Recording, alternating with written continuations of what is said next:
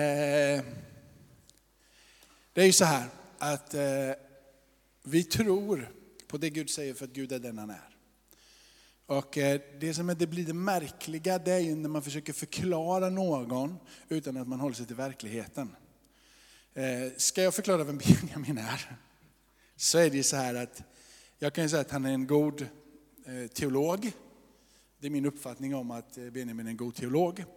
Eh, min uppfattning är att han, att han är bra eh, på botanik, eh, liksom i blommor och i växtriket. Så där, att han är bra på det. Min uppfattning om Benjamin är att han är strålande bra på, på paddel. Och ni som har spelat med honom vet att jag, liksom, det är min bild av det hela. Och min bild är att han är en bra fotbollsmålvakt. Några av de sakerna som jag har sagt här är min bild av en Benjamin är. En del av det jag sa är hyfsat långt ifrån verkligheten. Det finns, finns ingen substans i det som min uppfattning om Benjamin, ehm, det finns inte där. Samma sak blir det ju om vi försöker förklara vem Gud är med den bilden som jag väljer att skapa. Vem är Gud? så förklarar jag vem, vem Gud är, men det finns ingen verklighet bakom det. Det finns ingen substans bakom det. Om inte det finns någon substans bakom det, så kan inte heller du och jag lita på det som han säger. Så om Benjamin börjar förklara någonting om, om botanik, det här fantastiska inom biologi med det, hur det växer och, och så vidare så är det ju så att han kan ha en bra uppfattning på det, men det är svårt att ta det på riktigt fullaste allvar. Eller hur? Eh, men om Gud är den han säger att han är, och han är den han säger att han är, Om man kan förstå och möta med han som är den enda sanna evige guden. Och när han då säger vem han är och vad han gör, så litar vi inte på honom för det han säger, utan för den som han är. För att han också mandat att säga det som han säger. Eller hur? När vi sen då tror på det som han säger och vi anammar det han säger så förvandlas ditt och mitt liv. För att han är den han är, verklig substans bakom vem han är, det han säger. Och när vi då tar det till oss så förvandlas våra liv. Det börjar en process på din och min insida för att han är den han är och när han säger det han säger och vi litar på det för att vi känner honom, så börjar någonting på din och min insida att ske. När vi sen börjar tala ut vem han är, hur stor han är, så börjar någonting ännu kraftfullare ske. Det börjar bli en proklamation. Jesus sänder dem ut för att tala om vem han är. På hans ord går de ut, på hans ord talar de. Och så sker det som ska ske för att det är han som har sagt, det är han som har sänt och de talar inte sitt eget budskap, utan det budskapet som de har fått till sig. Lite av det här är det som Gud gör med Israels folk. När Gud talar om för dem, det som Benjamin var inne och predikade över för, för två tisdagar sedan. Gå in och lyssna på den predikan, den var strålande bra. Att eh, Gud är en och man ska älska Gud utav eh, hela sitt hjärta, hela sitt förstånd, hela sin kraft och själ. Att de här fyra delarna ger ett uttryck för det. Du ska älska din nästa så som dig själv. Och när det här talas ut över Israels folk, så, så ni ska hålla fast vid buden, ni ska hålla fast vid det som jag säger. Ni ska till och med sätta det på era dörrposter och ni ska sätta det på era portar. Och ni ska tala om det här och deklarera det här för era barn. Och för att era barn ska hålla det här. Och när Gud säger det över Israels folk, så är det inte så att äh, de ska säga det här till sina barn och nästkommande för att Gud säger det. Utan de ska ju säga det till sina barn och sina nästkommande barn och släkt. För att det Gud är backas upp, det Gud gör backas upp av det han är. Han befriade Israels folk ut ur Egypten. Det ska ni tala om för era barn. Han var den som befriade er. Det är det ni ska säga till era barn. Ibland så säger vi så här, ja men det står så här, så jag tror det. Det är ju sant och det är bra till en viss nivå, för det är sant och han säger det. Men det är ju bara när du får vara med om det, får uppleva det, som det kan bli verkligt. Och här ställer sig Israels folk upp och säger, vi ska gensvara på det du säger Gud. Vi ska säga att du är en, vi ska säga till dem att du ska älska Herren din Gud utav hela ditt hjärta, ditt förstånd, din själ, din kraft. Och vi ska deklarera det genom att tala ut ditt ord.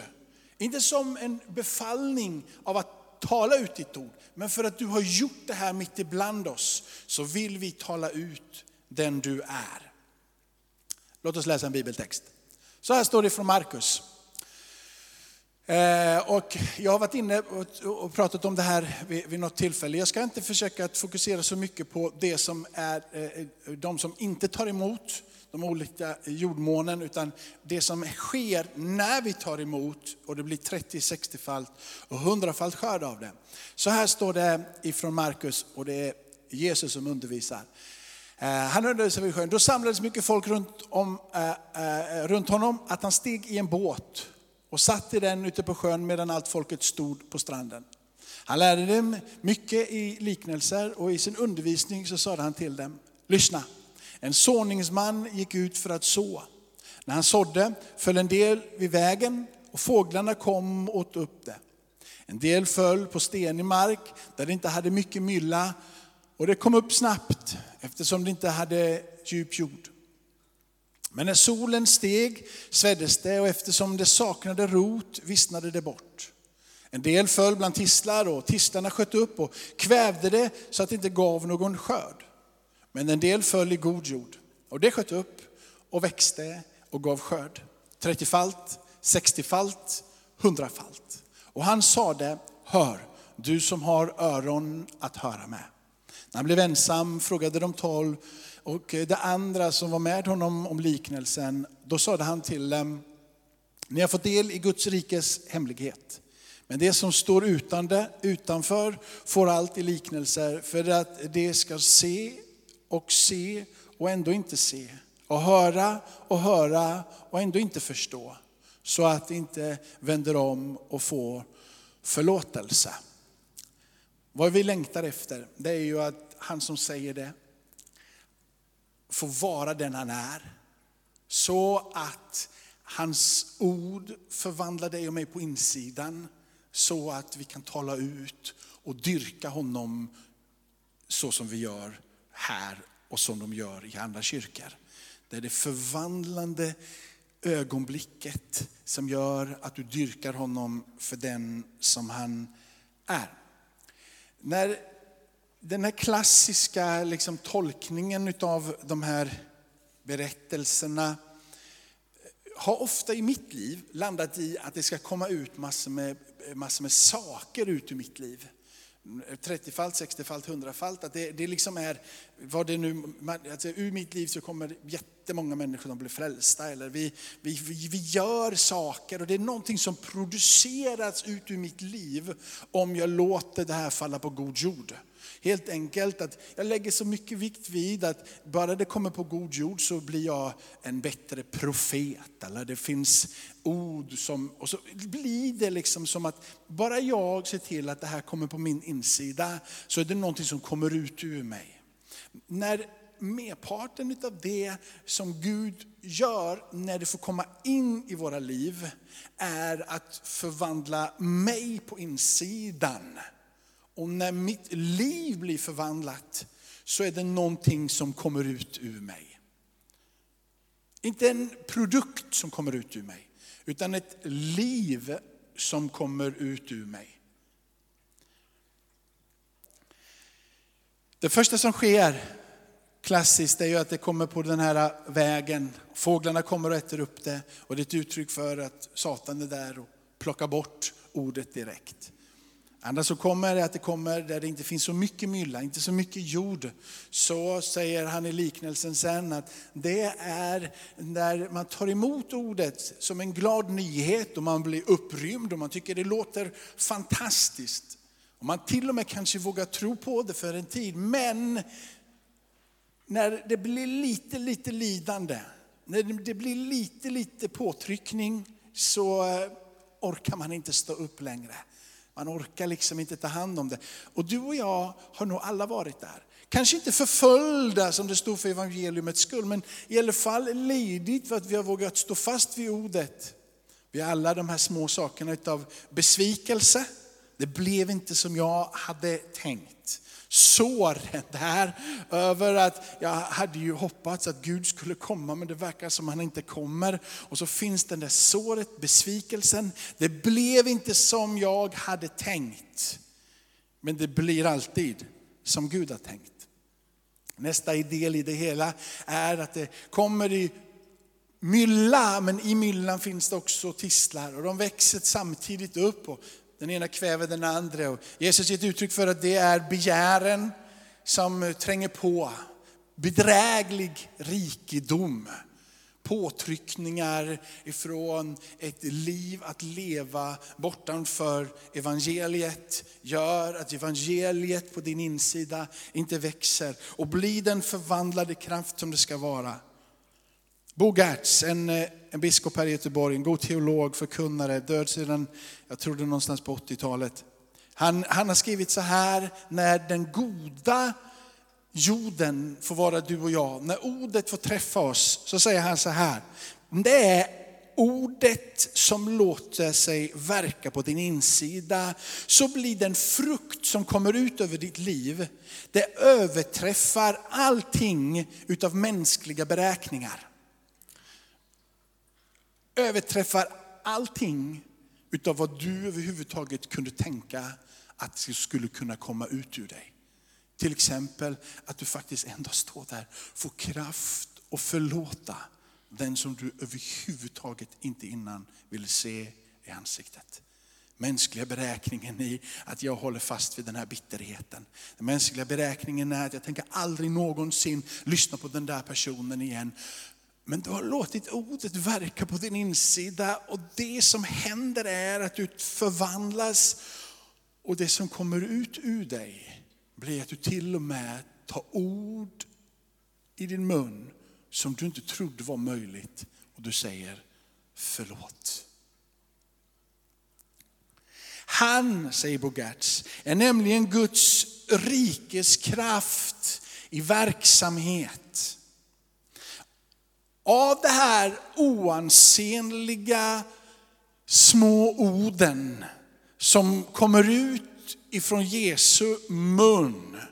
När de får träffa dig så att det blir en sådd på din insida så blir skörden, säger han, mer värd än något mer än vad någonsin resultatet utav någon människas kraft, möda eller intelligens skulle kunna skapa. Detta lilla oansenliga ord, evangeliumet som träffar dig och mig, förvandlar. Kanske är det fyra olika personer som Jesus talar om när han säger de här olika jordmånen. Kanske så är det fyra olika tider i en persons liv när man är mottaglig och inte mottaglig. Eller kanske är det så uppdelat så att det faktiskt fungerar på områden i ditt liv, men inte på ett annat område i ditt liv. Det vill säga att det är lätt för mig att låta mig bli förvandlad när det kommer till att tro Gud om framtiden. Det är lätt att tro Gud. Jag, jag är uthållig i det. Jag har fått tålamod och jag litar på att Gud har en väg framåt. Men när det kommer till andra områden, relationer, eller vad det nu må vara för någonting, så är det mycket, mycket svårare. Jag, håller inte, håller, jag kan inte liksom låta Gudsordet träffa mig där. Kanske har du svårt för att låta det komma in på området när det gäller pengar. Du kanske har svårt att låta det komma in när det gäller att ge till andra. Men du har oerhört lätt att komma in på ditt område utav tillbedjan och fokusera på vem Gud är. Du har lätt att prisa Gud, men du har svårt att ge. Kanske är det fyra olika personer, kanske är det hur jordmånen är i ditt liv vid olika tider. Eller kanske till och med så specificerat så det är olika områden i ditt liv som du har lätt att ta emot och du har lätt, eller inte lätt att ta emot. Hur du nu än liksom reflekterar över det här så skulle jag vilja deklarera, när Gud säger någonting så menar han det. Och då finns det dynamit i det och kraft till det förvandlande, fullständiga, eller som Bibeln säger fullkomliga livet tillsammans med Gud. Så här står det i Fesebrevet kapitel 1 och vers 3 och 4. Välsignad är våran Herre Jesu Kristi Gud och Fader, som i Kristus har välsignat oss med all andlig välsignelse i himlen.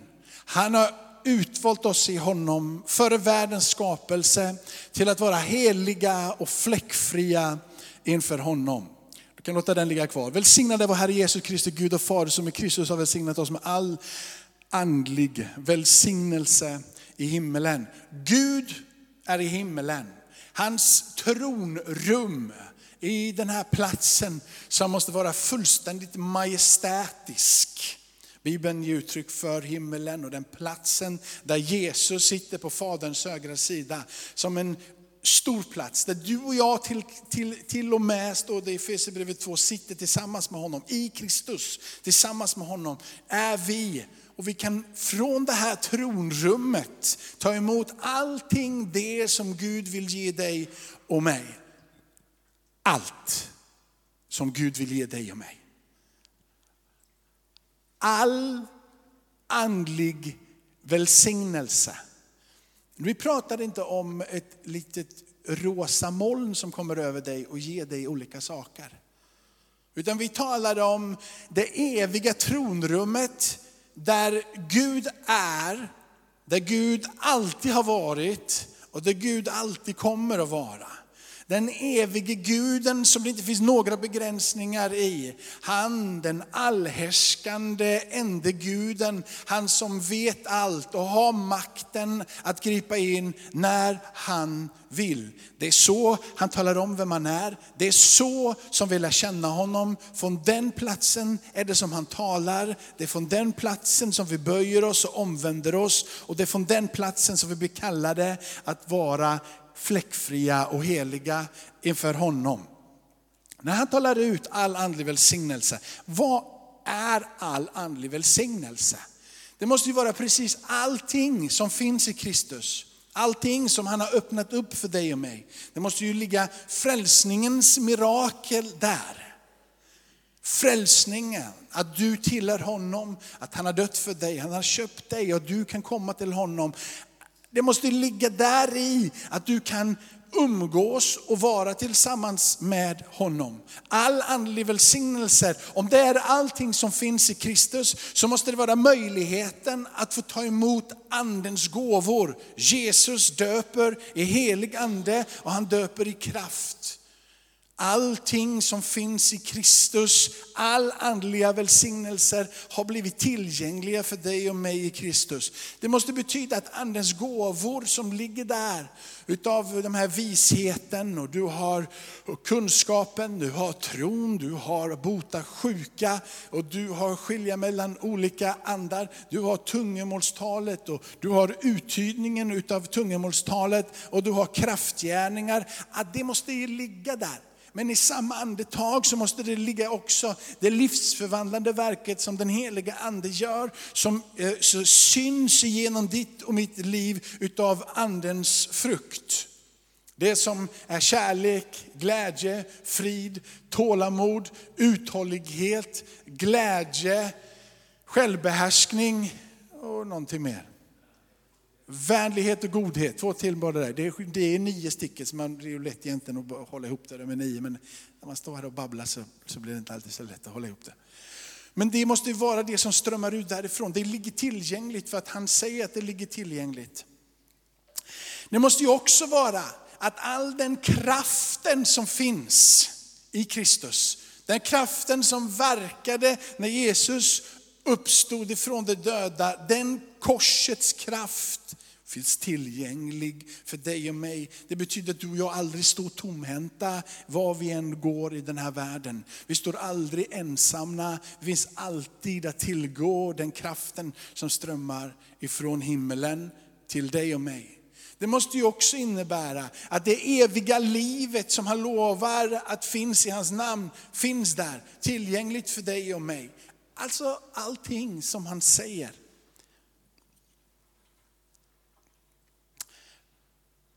Paulus understryker i de här äh, raderna hur initiativet kommer ifrån honom. Han utvalde oss. Initiativet till frälsningen, initiativet till att ta emot alla de andliga välsignelserna ligger där hos honom. Han säger, jag gör detta, ni är mottagare. Du har inte gjort dig värd utav det. Du kan inte prestera i Guds rike för att få. Du kan bara göra dig tillgänglig, kan bara göra dig öppen. Du kan aldrig någonsin göra dig värd utav det. Det placeras i dig gratis på grund av hans nåd. I Guds eviga beslut om frälsning så kan inte en människa och inte ens han den onde i källan med honen i pannan och gaffeln i handen och så lite rök och aska runt omkring honom. Han kan inte påverka Guds frälsningsplan.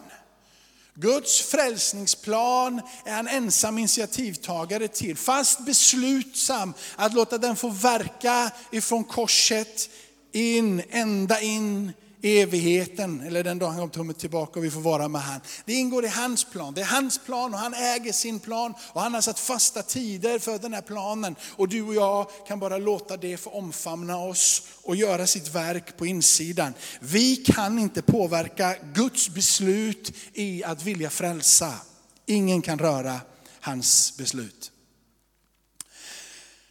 Det finns inte utrymme för människans egen stolthet att få plats i det som är Guds väldiga frälsningsverk. Stolthet och människans egen vilja och egen rättfärdighet har ingen plats och inget utrymme. Det är bara att böja sig för hans eviga makt. Frälsningen på det sättet är ett mysterium. Det har sitt ursprung i Gud och hans tidlösa, om jag får säga på det sättet, hans tidlösa tänkande. Hans tänkande är inte begränsat till din och min kalender. Hans tidlösa tänkande, mysteriumet kring frälsningen ligger där för att ge dig och mig allting som är lagt att få i det namnet som är över alla andra namn. Det tidlösa tänkandet existerade på så sätt innan du och jag fanns och kunde påverka Gud.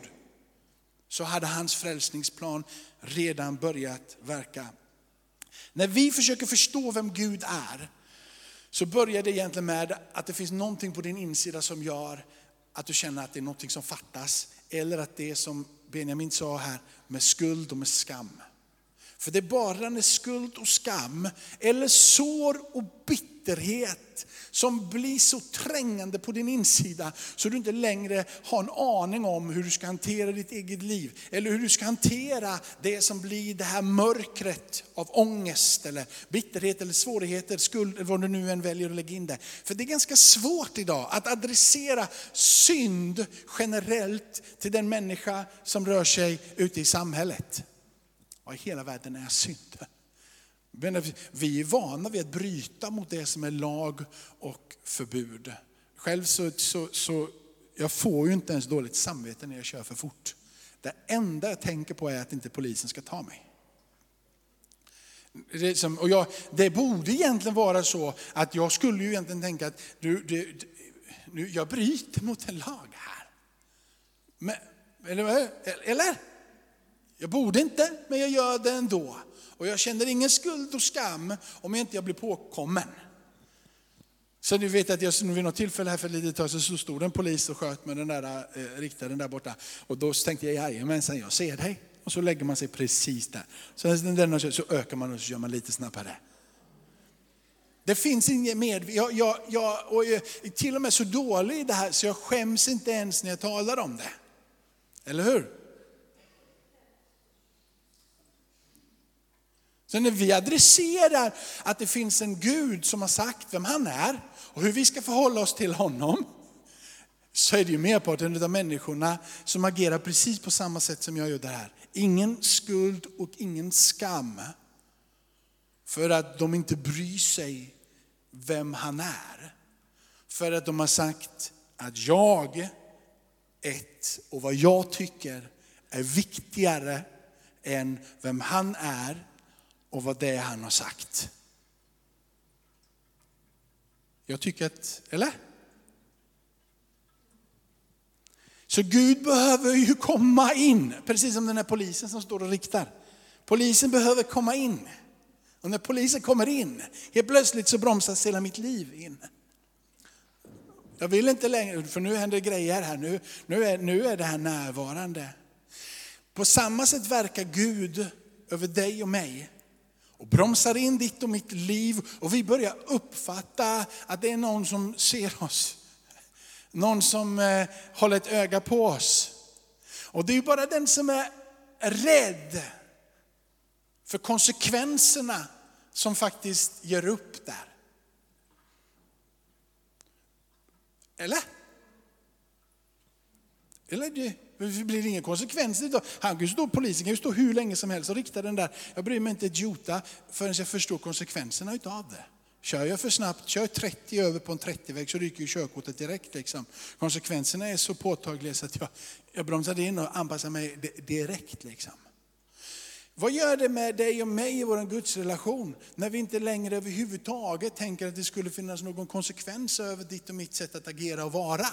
Men så fort som anden får verka, nåden, Guds kraft får verka på din och min insida, så blir det inte att vi fruktar och räds den här guden, utan vi kastar oss emot honom. Och vi låter den han är och det han säger och gör få förvandla vår insida, för vi tror att han har makt att utföra konsekvenser på det som är dina och mina brister. Vi vill att hans blod ska rena oss. Vi vill att hans nåd ska få verka över oss. När vi får den uppfattningen om vem Gud är, så ställer vi oss på den platsen och säger, låt hans andliga välsignelse få strömma igenom mig. Den livsförvandlande kraften som ligger möjliggjord igenom blodet. Att hans ande kan få verka över mitt liv till det förvandlande livet. Så att till och med det som jag inte ens kunde beräkna med min eget huvud kommer ut ur min mun. Jag säger förlåt, det jag aldrig trodde jag skulle säga förlåt. Jag får tålamod, jag aldrig trodde att jag skulle få tålamod. Jag omfamnar det som i min personlighet kanske är ett problem. Men när Guds ande får verka så går det förbi min personlighet. Innan kanske jag var snål och höll i varenda krona. Men när anden får verka så blir du generös bortanför ditt eget förnuft. Det går förbi intelligens, möda, kraft från egen människa. Det blir förvandlande och det bär frukt. Det bär 30-falt, 60-falt, 100-falt. Det oansenliga orden som går ut från Jesu mun, som har blivit vårt evangelium, med hoppet om frälsningen i honom. Det landar på din insida. Och det du trodde var omöjligt utav profetiska hälsningar, där du innan inte kände, jag vågar inte säga någonting, helt plötsligt så blir du som Petrus på pingstdagen, fylld med den heliga ande, tungamålstalande. Och du reser dig upp och du börjar deklarera profetera och tala ut hemligheter som Gud har visat dig i syner eller som har kommit med sändebud, änglar direkt ifrån Faderns tron. Du får någonting över dig och du vågar tala det som du inte innan trodde. Du vågar tala ut att du tror på en Gud mitt i vad de säger är en av världens mest sekulariserade kulturer eller samhällen. De gjorde någon ny undersökning nu igen och Sverige kommer ju alltid på liksom högt upp på de där topplistorna över våra mest sekulariserade.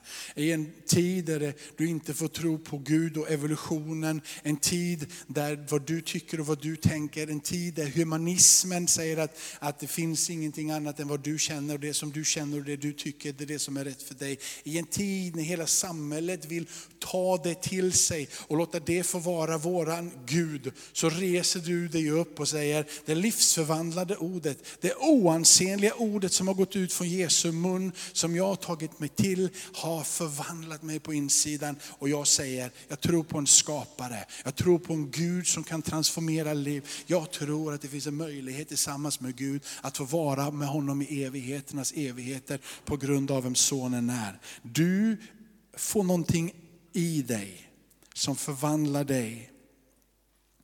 Gud har valt dig. Du tillhör honom. När du vågar säga ditt ja till det så öppnar sig all andlig välsignelse. Det finns ingenting utav sinande i det. Det är ingen källa som blir tom, utan det är en källa med en ständigt silande ström. Det är en källa som inte kan tömmas. Det är en evig källa som bara längtar efter att få påla om och om, om, om, om igen över dig. Dränka dig på din insida så att en frimodighet tillsammans med Gud reser sig upp och du vågar tala ut att Gud är stor i den här välsignelsen som du kan få uppleva 30, 60 och 100 falt på riktigt. Du vill inte vara de tre andra personligheterna. Du vill idag säga ja. Jag vill Herre att den personlighet som är den goda jorden, det ska få komma in i mig. Du vill inte låta att det ska vara tider och stunder och omständigheter i ditt liv som gör hur mycket du kan ta emot utav evangelium. Utan du vill säga bortanför tider, bortanför stunder, så som du är evig, bortanför omständigheter, du styr allt. Så vill jag låta ditt eviga ord få träffa mitt hjärta, bli den livsförvandlande kraften. Låt inte tider och stunder och omständigheter få bli begränsat för vad ditt ord kan göra göra på min insida. Du vill inte säga, jag ger fem delar av mitt liv till dig, men de andra fem vill jag inte ge. Jag vill egentligen, jag vill, jag, pengar ger jag inte till dig Gud, där håller jag, där blir jag snål. Men förvandla mig när det kommer till,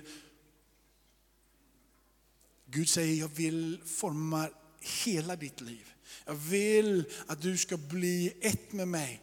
Och så säger han ut de välsignelserna som finns genom skriften, både evangelium och Paulus talar ut vad de här andliga välsignelserna är. Han talar upp att det finns en återupprättad relation med Gud. Du är insatt in i gemenskap med Gud. Han som har längtat från evigheternas evigheter, har frälsande planen genom alla tider, har idag skapat dig och du är här och du kan få den upprättade relationen som var ämnat från början genom Jesus Kristus. Han säger att den andliga välsignelsen välsignelserna finns det nämligen ingen fällande dom. Det är ingen andlig välsignelse att bli dömd. Du är friad och insatt. Att vara andligt välsignad och förstå dess innebörd av vem Gud är, vad han har sagt. Det är att förstå att du är utvald, att du är fullt ut accepterad, att du nu är en ny skapelse i Kristus och du säger att jag är ett med dig. Du har din identitet i Kristus. Man kan bara fortsätta och tala ut allting det som Jesus säger att han är. Är möjliggjort för dig. Så som han är, så ska också ni vara i den här världen. Vad jag har gjort, det ska ni göra. Så som jag levde, så ska ni leva. Och jag lämnar er inte kraftlösa eller ensamma, utan all den andliga välsignelsen i Kristus Jesus är fullständigt öppet för att på varje område av ditt liv stiga in med full dynamik och kraft. Och allt folket sa Amen. Ska vi be för det här? Ska vi stå upp tillsammans och så ber vi.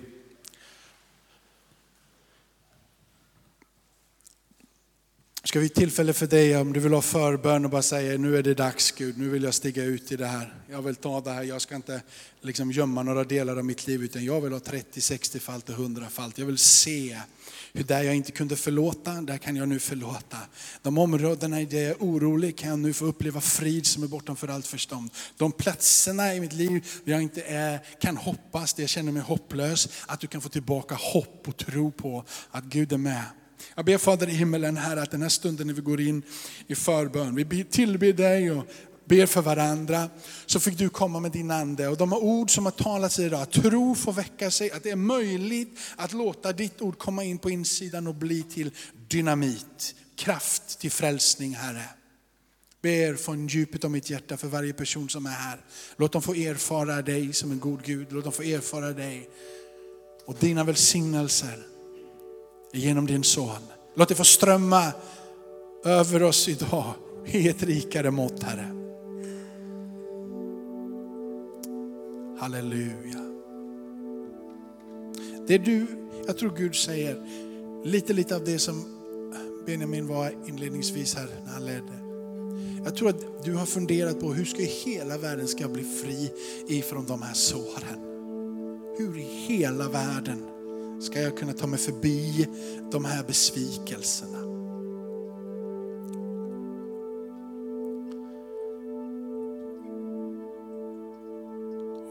Han säger bara enkelt, låt mitt ord, det oansenliga ordet i mångas ögon, få bli det kraftfulla, livsförvandlande ordet som rör vid din insida och förvandlar dig till en hjälte som kan förlåta.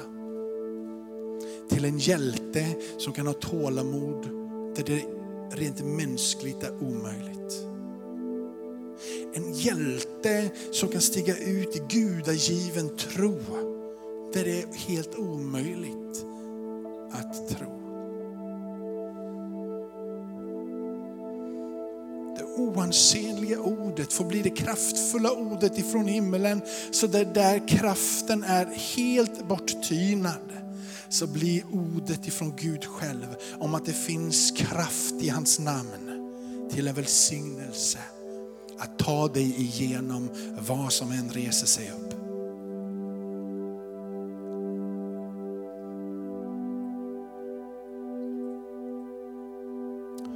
Tack för att du är här Gud för att du är här med din ande. Tack Jesus för att du vandrar mitt ibland oss. Tack för att du är här för att lägga dina händer och döpa och fylla med den heliga Ande.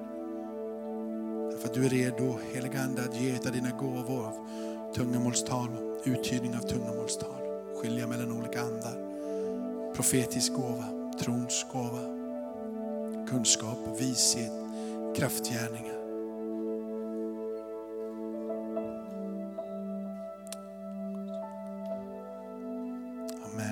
Ska vi prisa Gud och så ber vi tillsammans.